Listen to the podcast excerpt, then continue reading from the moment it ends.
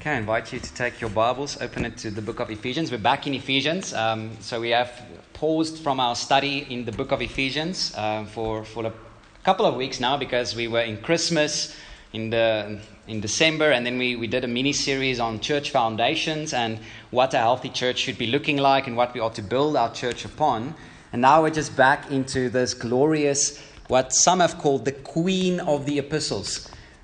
Just a fascinating, amazing epistle of Ephesians. And today we are actually moving over to chapter 2. So we have finished chapter 1. We've made it. Okay, we've made it through chapter 1. And now we are going into chapter 2 to consider and study our spiritual biography. Did you know there's a biography about you, spiritually speaking, in the Bible? Well, this is what these verses show us. This shows us who we were and what God has done to make us alive in Christ. So today we're going to read from verse 1 to 10, but we're only going to focus on the first three verses this afternoon. So let's read together. This is the word of the living God. And you were dead in the trespasses and sins in which you once walked, following the course of this world, following the prince of the power of the air, the spirit that is now at work in the sons of disobedience, among whom we all once lived, in the passions of our flesh, carrying out the desires of the body and the mind, and were by nature children of wrath like the rest of mankind. But God, being rich in mercy because of the great love with which he loved us, even when we were dead in our trespasses, made us alive together with Christ.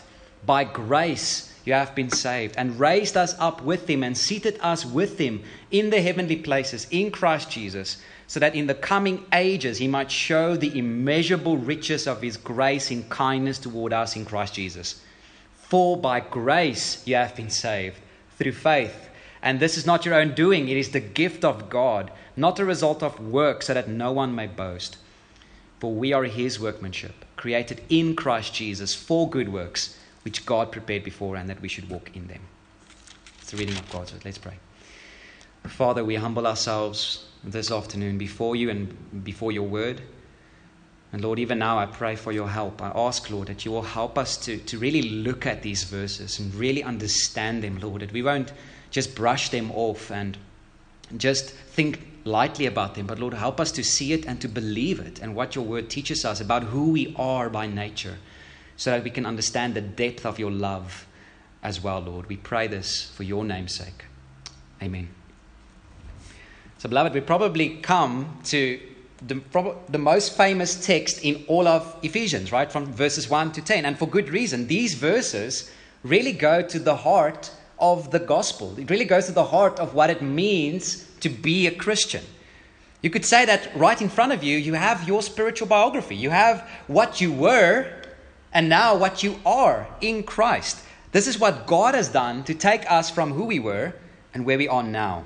It's like he takes us to the depth, the darkness, and then he takes us to the heights and shows us how high he has lifted us up and raised us with him. So he goes to both extremes. He goes very deep and then he goes very high to show us that. And you could say verses 1 to 3 really is God's diagnosis of what we are by nature. This is biblical anthropology.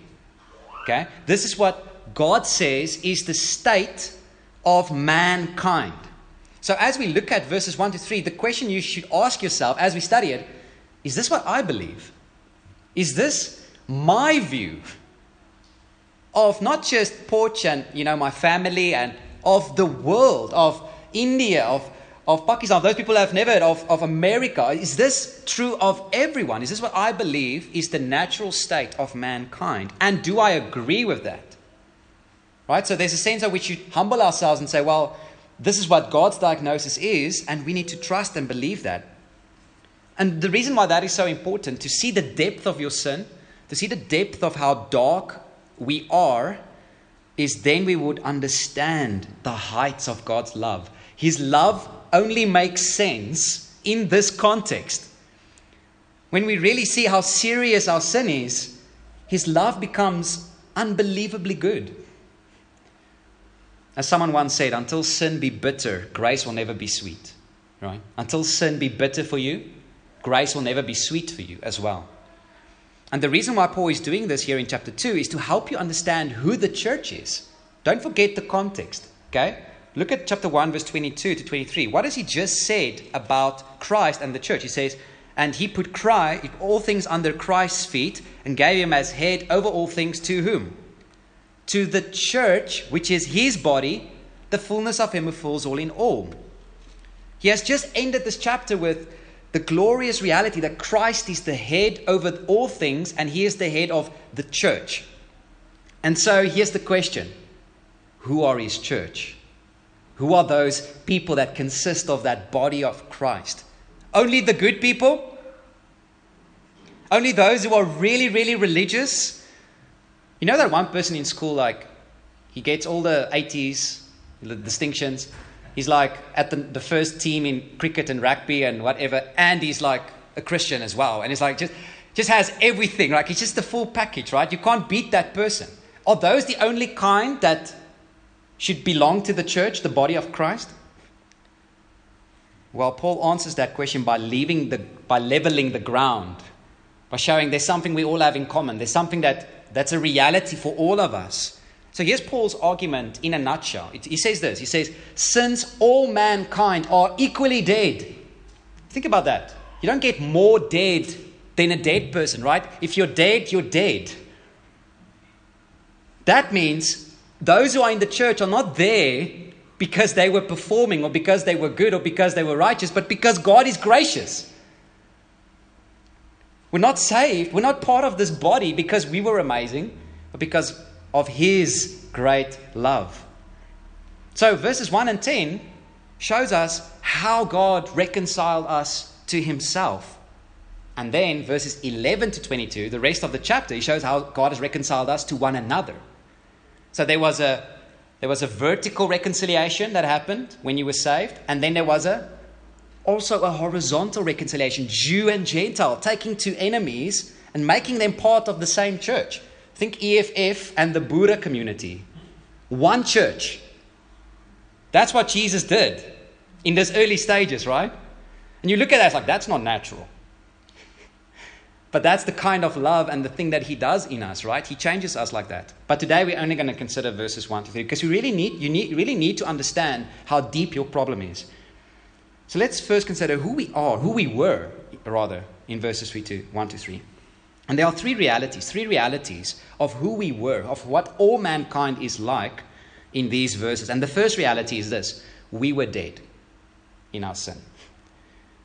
We were dead. Look at verse 1. You were dead in the trespasses and sins. Apart from Christ, we are dead spiritually, meaning from birth. What does deadness mean? Of course, not physically, but a spiritual death, a moral death. It's like you have no taste buds for God. There's no desire for God. If you had to choose God and your sin always wins 100% of the time. You're not neutral when you're born. The needle is all the way to the evil. Our heart inclines itself to be our own God, to worship ourselves, to make our own idols. And when we don't like the God of the Bible, we quickly change him and make up a God in our own imagination that fits us. That's what we do. We dethrone the God of Scripture. We dethrone him and we climb on that throne. To be dead means that you are unable to love God because you are unwilling to love him. It's a willing deadness. You are unable to love God because you are unwilling to love God. It's a moral deadness. It's a deadness that can leave you guilty. It's a deadness that deserves hell. So don't think I'm dead, so I'm excused. Lord, I can't love you, so why can you judge me? No, you are dead because you love your sin. That's the deadness that is being spoken of here. It's a guilty deadness, right? And Paul says we're specifically dead in two things. Did you notice that? What's the two things? He says we are dead in, number one, trespasses, and number two, sins. Now, there's actually a difference between those two. Trespasses refers to, think of the sign that says, do not trespass. What's the idea? Don't cross the boundary. Don't cross the line. So in other words, God has given us commandments and laws to say, do not do that. And we say, we transgress that. We trespass that. We say, I'm not going to follow you or trust you. I actively disobey. These are sins of commission. The evil things we do, lying, stealing, adultery, pornography, sex outside of marriage, greed, covetousness, and the list goes on, right? But the next word, when it says trespasses, the next word is what? Sins. And that refers to sins of omission. In other words, sin literally means to miss the mark. So there's a standard that God is requiring of you. There's a standard that God says, this is what you should be aiming for. And sin says, and sin is failing in that. You're missing that mark. It's falling short of doing what God asks you to do. These are the good deeds you omit. That's why we call it sins of omission. So the good deeds you do not do, that you're supposed to be doing. What does James 4 verse 17 makes it clear? It says, whoever knows the right thing to do and fails to do it, for him it is sin. Things like we don't speak words of encouragement, kindness, grace, refusing to forgive one another, refusing to use our money to store up treasures in heaven, right? Refusing to love my wife and to respect my husband, refusing to honor my parents. Think, get this, you could be sitting on the couch and sin at the same time. You could be doing nothing and at the same time you are sinning because you're actually supposed to be doing something good. You just say, no, I refuse. So trespasses, the evil things we do, sins, the good things we don't do, the falling short of the standard. And in those two things, we are completely dead. And our deadness is elaborated in verse 2. Look at verse 2. It says, in which you once what? Walked. So you walked in these things. This is who you were. This is what would characterize your life. You were doing sin so regularly, so frequently, that you were not just lying, you are a liar. You're not just committing sexual immorality, you are sexually immoral. That's the way of your life. That's your walk. Brothers and sisters, it's good to remember that it is not sins that God is going to cast into hell. God's not going to cast our sins into hell. He's going to cast sinners into hell. Listen to Revelation 21, verse 8. We're getting there. But as for the cowardly, the faithless, the detestable, for murderers, the sexually immoral, sorcerers, idolaters, and all liars, their portion will be in the lake that burns with the fire and sulfur, which is the second death. And here's the thing. This is who we all were. Right? No exceptions. But notice this word as well. He says in verse 2, in which you what? The first word there is once. What's the idea there? That was your past. That is what you did in the past. That's not who you are now, dear Christian. That no longer describes your life. In other words, salvation is much more than just forgiveness of sins. It's also such a radical transformation that you can say, that's what I once did. That's not who I am anymore. So there's basically three views of mankind. Let me list them for you, and I wonder which one you would agree to. First one, man is well. Man is good. Nothing is wrong within us. In other words, the problem here, and this is very popular in many psychologies and things, so be very careful, dear brothers, very careful of these things, is this, that man is basically good. So anything that's wrong with me is my environment. It's my parents, why I'm like I am. It's those things outside of me. I'm actually amazing. I'm good on my own, but it was all these external environmental pressures that made me to do what I do. Man is good. Have faith in yourself. That's the first view. It's very popular. Obviously, it makes its way into very popular statements like trust your heart. And the Bible says your heart is desperately sick and wicked. Who can know it? Okay, so I'm giving away our right. Okay, what? But the second view is this. Second view is man is sick. All right, so here the people are a little bit more realistic. They say, okay, there is something wrong. Clearly, look at 2020, 2021, and 2022. Just look at these years. Look at the riots. Look at what happened, right? Okay, something is wrong with us. But with the right therapy, with the right education, with the right medicine, with the right pills, we can cure ourselves, right?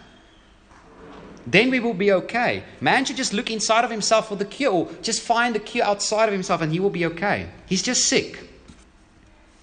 And of course, the third view is man is dead.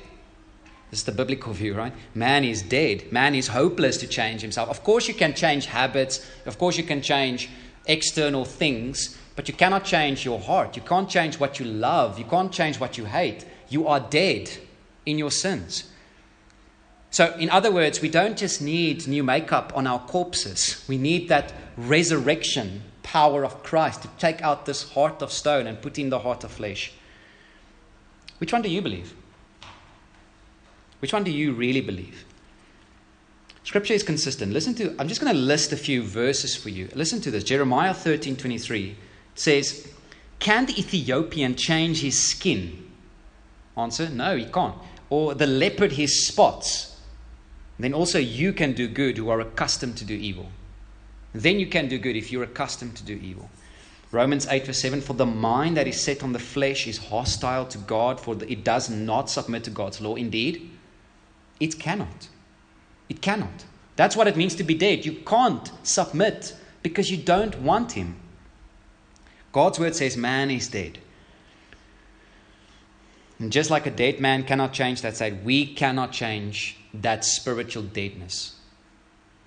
I really think this is one of the effects this text should have on you. As you really look at this and really see the reality of who you are, there should really be the sense in you like, Lord, then what can I do? How can I raise myself up? I need a miracle. I need somebody from the outside to raise me up. And here's the really difficult thing to believe. Look at verse 1 again. Who is he specifically speaking to? He says what? And you were dead. Do you see what he does? Not all those people outside, not all those people you see on the TV that commits all the crimes and all those things. You right here in the pew, you were dead. So this is an intensely personal text. This is a text that should ask you, is this what I believe about me? Right?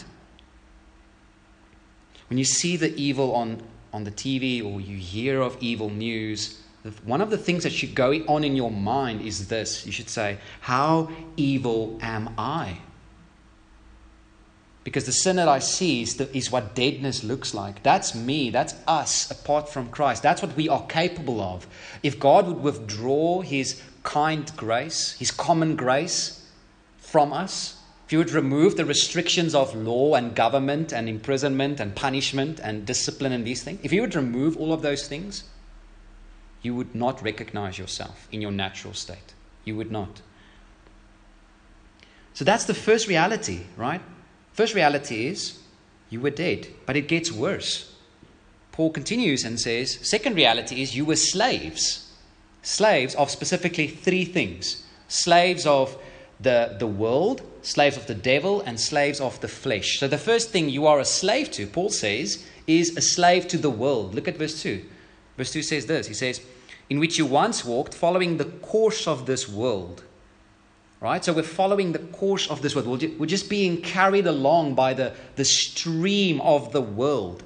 The world is the evil world system which we are surrounded by that constantly ignores God, constantly belittles God, constantly lives lives contrary to God. While the world is really the us, that's collective. That's the world. The world is all of us apart from Christ. The world is us without God.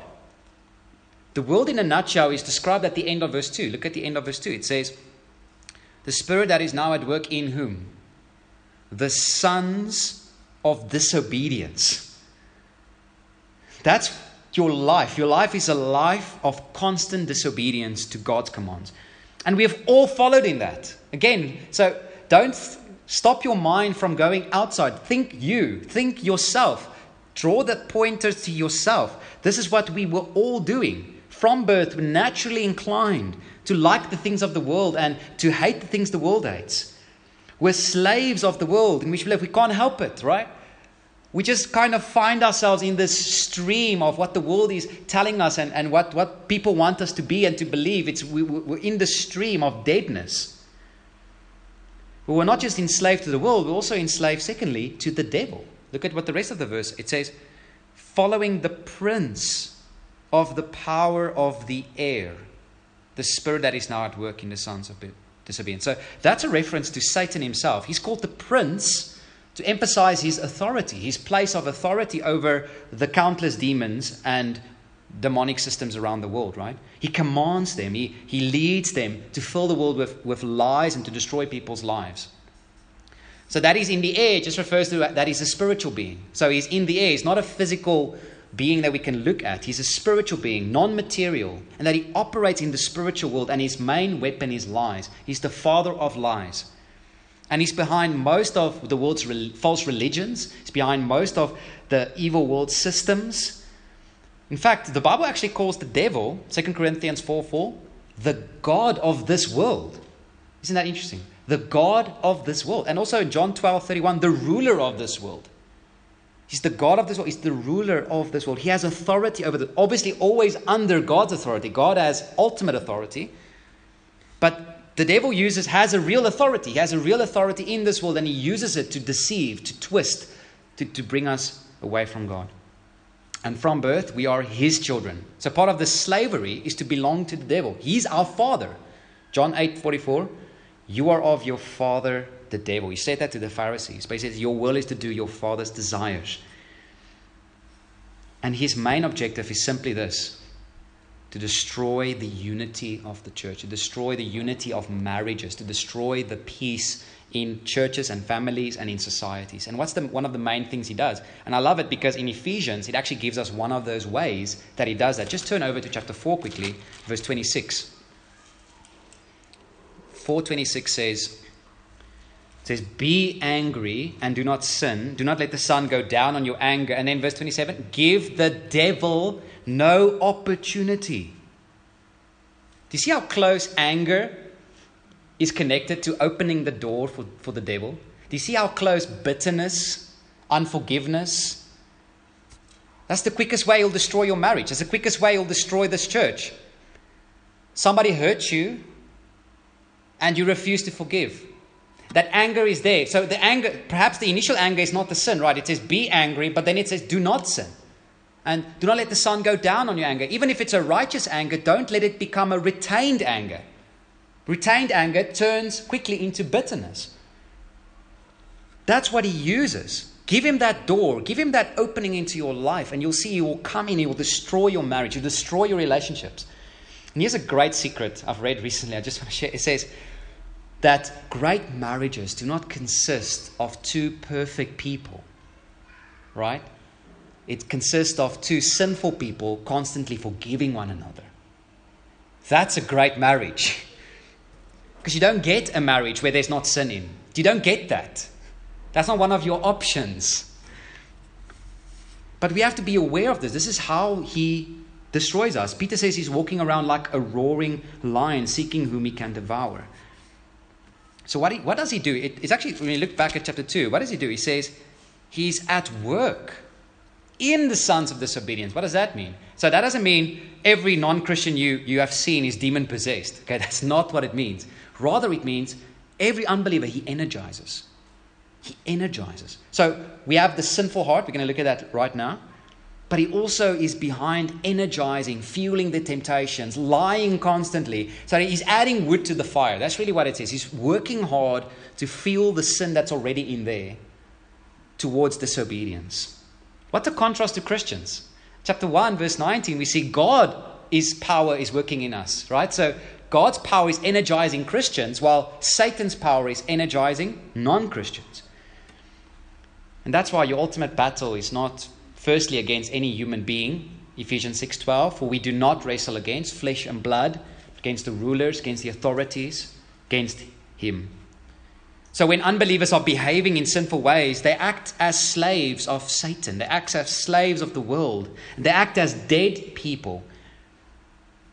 And brothers and sisters, we look at that and we say, that's us. Remember, this is who we were. When we look at the world, we look at people following their own desires, following the lies of the devil, we have compassion on them. We show them kindness and grace, because even to love our enemies... right? Didn't Jesus command us not just to love those who love us, but love those even who hate us? For that is us. That's who we were. So here's the last thing we're enslaved to. So we're enslaved to the world, the devil, and lastly, we're slaves of our flesh. slaves of our flesh. Look at verse 3. It says, among whom we all once lived in the passions of our flesh, carrying out the desires of the body and the mind. So here's the thing. The biblical worldview is this, that the problem is not something on the outside of you. That's the main problem with trying to be a monk, right? Trying to remove yourself from the world, because you're taking the problem with you. The problem is in you. The desires of the body, the cravings of your body, the desires of your mind, what you think about, you just do it. Constantly dragging you to be inclined to do what you want to do instead of what God wants you to do. The flesh is really all about you. That's the flesh. The flesh is self-consumed. The flesh is only wanting its own cravings, its own idolatry. It doesn't matter about others and what others need. It's dominated by themselves. Galatians 5:19 shows a life dominated by the flesh. Listen to Galatians 5:19. It says, now the works of the flesh are evident.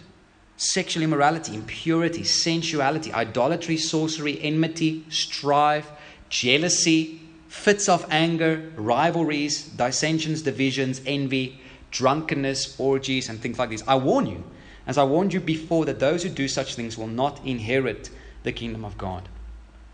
So the flesh is so turned in on itself. If someone else does better than you do in their job, how does the flesh respond? Jealousy, envy. The flesh only respects those who respects them. I won't respect you unless you respect me. The flesh responds to inconvenience, to discomfort with fits of anger, etc., right? We can go on. But that's what the flesh does. That's the passions of our bodies and our minds. We're being carried along in that. So in short, the flesh is not just the god of your life. The flesh wants to be god of the universe. The flesh wants God to bow to you. The flesh wants God to be your servant and not the other way around. So, beloved, we are, brothers and sisters, this is who we were. We were dead in our sins, our trespasses. We are slaves of the world, the devil, and the flesh. That's who we were. That's our natural condition. But now we might ask, but surely isn't that true? Is that true of good people as well? You know that grandma down the street that bakes the cookies for the old-age home and is an atheist? Surely she's not dead in her sins, right? I know so many good people who, like myself, try extremely hard not to hurt other people around me, at least not intentionally. How does this apply to them? How does this apply to those people that we really do think are good people outside of Christ? Well, Paul doesn't stop with the you of verse 1. Notice this, but he does. It's very subtle, but it's very, very important to see this. He switches from the you to the we. Look at this. So in verse 1 and 2, he says, you were dead in your trespasses, in which you once walked. And then look at verse 3. Among whom we all once lived in the passions of our flesh. What does Paul do there? He switches between the Gentile and the Jew. He says, you Gentiles, yes, of course you were dead. Think of pagan people that doesn't have the gospel, we think of them as dead, right? And then Paul switches to the Jews, those who have the law of God, those who have their Bibles, and says, we all were like this. In other words, beloved, it's not just the bad people who are like this. It's the religious people. It's those who are in church. It might be even some of you, right? That are here, very religious. But you are dead in your sin. You can't stop sinning. You find no power inside of you to just stop that sin that you always return to. So that's what Paul does. The extremely religious Jews. And how are they dead?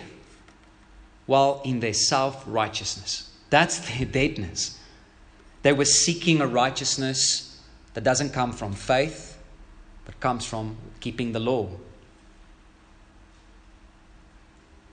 It's taking religion and then seeking in that to be good enough, to try to please and atone for their sins and say, Lord, but I'm trying so hard to cover all these sins that I've done. Surely I must be okay. I'm going to reach you, Lord, with my my good works that I am trying to do. But even that, beloved, even those good works you do in self-righteousness is the flesh. It's focused on you. It's all about you. It's not about Christ. It's not about Him. It's not about other people, His church. It's not about those things. It's all about me. Even the good religious things you do. So, beloved, this is what this text really teaches us. It really doesn't matter how good you try to be. It really doesn't matter how close you get. We are all in the same boat. That's what he's saying. You were dead and we were all in that. Religious or not, good or bad, all, without exception, are dead. Slaves of the world, the devil, and the flesh. It doesn't even matter how alive you feel intellectually, how alive you feel emotionally. You are a spiritual corpse. Some have called verses 1 to 3 of Ephesians 2 the free verse summary of Romans 3. Right? You will know Romans 3, that long summary of our natural state before God. What does it say? Listen to Romans 3 verse 9. It says, "What then? Are we good, religious Jews any better? No, not at all. For we have already charged that all, both Jews and Greeks, are under sin. As it is written, none is righteous, no, not one. No one understands, no one seeks for God. All have turned aside. Together they have become worthless. No one does good, not even one." You can't get more dead than this. And what is our wage for being dead? What is our wage for following the world, following our flesh and following the devil? What do we deserve for that? Well, that's the third reality we need to look at. So we were dead, we were slaves, and now children of wrath. We are children of God's wrath. Look at verse 3 at the end. It says this, it says, "Among whom we all once lived in the passions of our flesh, carrying out the desire of the body and the mind, and were by nature children of wrath." And then just to make it crystal clear, like the rest of mankind. Paul doesn't allow us just to interpret this for our little context or our little South Africa or our little Africa. This is global. This is who we all were by nature, like the rest of everybody, of mankind. There's nobody else outside of that. Is this wrath speaking about God's wrath or just wrath of our sin or wrath of suffering? Well, we know it's God's wrath because of chapter 5, verse 6. It's a very close parallel to our text. Listen to Ephesians 5, verse 5 to 6. It says, "You may be sure of this, that everyone who is sexually immoral or impure is covetous, that is, has no inheritance in the kingdom of Christ and God." He says, "Let no one deceive you with empty words. Because of these things, the wrath of God comes upon the sons of disobedience." The same words, right? So the wrath spoken of here is God's wrath. It's God's holy, personal, dedicated, committed anger against your sin. That's wrath. You see, the reason why sin is so bad is because it's against Him. It's not about mainly what you do, it's against whom you do it. That's what makes our sin so horrific. God's wrath is not like our wrath. Like when you think of man's wrath, you might think of someone throwing plates against the wall, and you think of somebody slamming the window or slamming the door shut, right? It's this uncontrolled anger. That's often how we think of someone's wrath. But God's wrath is, remember, God's ways are not our ways. His wrath is holy. His wrath is good. His wrath is just. And this is what makes God's wrath scary. Listen to this. Is that it is controlled anger. Controlled. It's a committed anger. He's unbending. What is one of those beautiful verses? It says, "He's abounding in steadfast love and mercy." And then right at the bottom he says, "Who will by no means clear the guilty." Of all the people he could spare, that he might have made an exception to, who would it have been? His son, right? His son. "Maybe for my son, I will not punish for sin." But what happened at the cross? He did not spare him. The knife went down. Abraham spared Isaac. God did not spare his son. When he saw sin, he crushed him on the cross. The knife went in because of his hatred, his unbending holiness, commitment to destroy all evil in all forms, including yours. Including yours. That's what makes this wrath scary. And the Bible says this over. There's no favoritism with God. You can't say, but Lord, I was a pastor, Lord. Lord, I was doing these things for you. Surely I might have had some bonus points, some brownie points with you, Lord. Something. No, you're a sinner. And you weren't following Christ. You weren't trusting me. You weren't clinging on Christ's righteousness. You didn't come with your poverty of spirit saying, Lord, help me. I am poor. I have nothing to give but my sin. You were trying to achieve your own righteousness. I never knew you. God will not spare you. That's what our sins deserve. It's eternal pain in hell. For the wages of sin, Romans 6:23, is death. And there doesn't speak of physical death, right? Like what we read in Scripture. That's second death. Revelation 6:14-17. Listen to this. The sky vanished like a scroll that is being rolled up, and every mountain and island was removed from its place. Then the kings of the earth, the great ones and the generals and the rich and the powerful, now, all the people we might have been tempted to be favorite towards, right? Those people in the high social classes, those people that were up there, those people, slave and free, no favoritism, high or low, rich or poor, doesn't matter. Hid themselves in the caves and among the rocks of the mountains, calling to the mountains and rocks, fall on us, hide us from the face of him who is seated on the throne, and from the wrath of whom? The Lamb. Who's the Lamb? Jesus. For the great day of their wrath has come, and who can stand? The one who died for sinners, the one who hung on the tree to save sinners, will come again to judge the living and the dead. And if you're not in Christ, there's no escape for you. There's no hiding place for you. His wrath will find you. This is what his wrath means. And we were all in that position. We were all that by nature. The fact that he calls that children. Think about that. Children of wrath. It's the way you were born. It's not something you grew into. It's not like something you evolved. You weren't not like a child of his grace and now you became a child of wrath. No, you were by nature children of wrath. That's what you were from birth. Because we inherited Adam's sin. So listen to this. If that is our natural state, if that is who you really are, then there's only one person that can save you, right? It must be God. Must be him. It can only be God. No one else can raise you. No one else can change this heart of stone. No one else can make this your once life, your once upon a time life. No one can do that except God, except Christ. God must rescue you from you. God must rescue you from the devil. God must rescue you from his own wrath. There's a sense in which God saves us from himself. Because his wrath is coming and says, I love you at the same time, so I will send my son for these rebellious, dead sinners and save them, make them new. I will take the punishment for them. And that he has done through Christ. What was his name called, beloved, at his birth? Jesus, for he will save his people from their sins. Only he. There's only one that was good enough. Only one that was not dead. That wasn't born dead. There's only one that can endure the wrath of God and satisfy it. You see, if we are to bear the wrath of God, it will last us forever. But Christ can take it for a few hours and it's finished. Have you thought of that?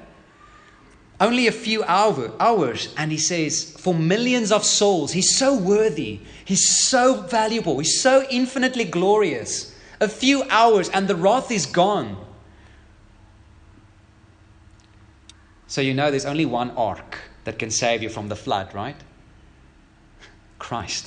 Run to the ark. Run to Christ. Flee from the wrath to come. Come to him. There's only one blood of the Lamb that will make the angel or the Lord pass over you when he comes to kill and destroy. Only one, the blood of the Lamb. There's only one escape. Save yourself. Run to him. Cling to him. Beloved, what this text teaches us, what this whole 10 verses shows us, is that you are actually worse than you think you were. Right? Isn't that one thing that you should have felt even as we looked at this? Wow, I'm actually worse than I realized I was. And at the same time, this text is meant to show you God loves you far more than you can ever imagine. So I have to read verse 4 to 7 because this is the hope. You need this hope, right? Listen to verse 4. But God, being rich in mercy because of the great love with which he loved us, even when you were dead in your trespasses, made you alive together with Christ. By grace you have been saved. Listen, God's love for you is stronger than his desire to punish you. His desire to save you overcomes his desire to condemn you. He has more pleasure in saving sinners than in condemning sinners. Right? Ezekiel 33 verse 11, super clear, crystal clear in the Bible. God finds no pleasure in the death of the wicked. No pleasure. But that the wicked should turn from his way and live. So verses 1 to 3 is describing your present life, the way you live right now, the way you see your passions are dead for God. You don't have taste buds for God. You don't desire, you don't seem to be able to change. Then hear this. You need to repent of that. You need to repent of your sin. Climb off your throne and come to Jesus. Put your complete trust in him and submit your life to him as the Lord of your life, the King of your life. That's what you need to do. Come to him. There's only one. And for us, of verses 1 to 3, that speaks of our past life by God's grace. We look at that. And of course, we're going to see the fluctuation of sanctification, the ups and downs. So don't, beloved, if you're a true Christian and you've been feeling like you're unsaved, that's not my intention with you, right? There's the ups and downs. There's even the times where we are caught in a transgression, where we need the other spiritual brother to help us, to carry our burdens, to help us with our sin. That's normal Christianity. That's not what I'm talking about. I'm talking about this is the life of this, your lifestyle. Then you need a savior, you need a resurrection. But for some of you, this is what your past life was. Then one simple truth you need to accept and believe is that verses 1 and 3 to 3 is no longer who you are. So important. It's not who you are. God is no longer angry with you. That's one of the amazing things of the gospel. That even though you sin, even today, even though you sin in the week to come, God's anger has been, here's the key word, satisfied. It's satisfied over your sin. Because it's been placed on Christ. So when you sin, run to him immediately. You can come to him right away. You don't have to first appease him, first to satisfy his wrath over your sin. You can come right away. Believe that God has loved you. And this is worth repeating. You are far worse than you realize you were, and God loves you far more than you think he does. And stand amazed this afternoon at his love. Stand in awe of what Christ did with you, what he did with that heart of yours. Stand in awe that in Christ there is now no condemnation for those who are in him. Amen. Let's pray together. Father, we thank you for your word that reveals to us the depths of our hearts, the depths of who we were. Lord, we know that this actually just shows us the reality of who we were. You're not over-exaggerating here. You're not telling us something that is trying to be hyperbole, to just make us feel bad. But Lord, this is the truth. And the truth will set us free. Oh, Lord, thank you that this text removes any self-righteousness we might have, any idea that we could be made alive by our own works. There is no way, Lord. So thank you that this text removes all the doors except one, Christ Jesus himself. He is the door. He is the way. Lord, I pray that we would enter into the narrow gate. And there are few who find it, Lord. Oh, Lord, let us be those few. Let us be those who find this narrow gate. Let us not be of those who would be many on the judgment day that say, Lord, Lord, did we not do these things for you? Lord, but may we be found in Christ. May we be found, may our lives be found pleasing to you as we do the will of our Father in the righteousness of Christ. Oh, Father, have your way in us, and thank you, Lord, for your great word. We pray this in Jesus' name. Amen. Beloved, we are going to celebrate communion now, and I want to encourage you to think about this table of the Lord. The Lord, this table is available for us as believers, those who are saved by his grace. If you can say verses 1 to 3 is my past life, right? I was dead, but now I'm alive with Christ.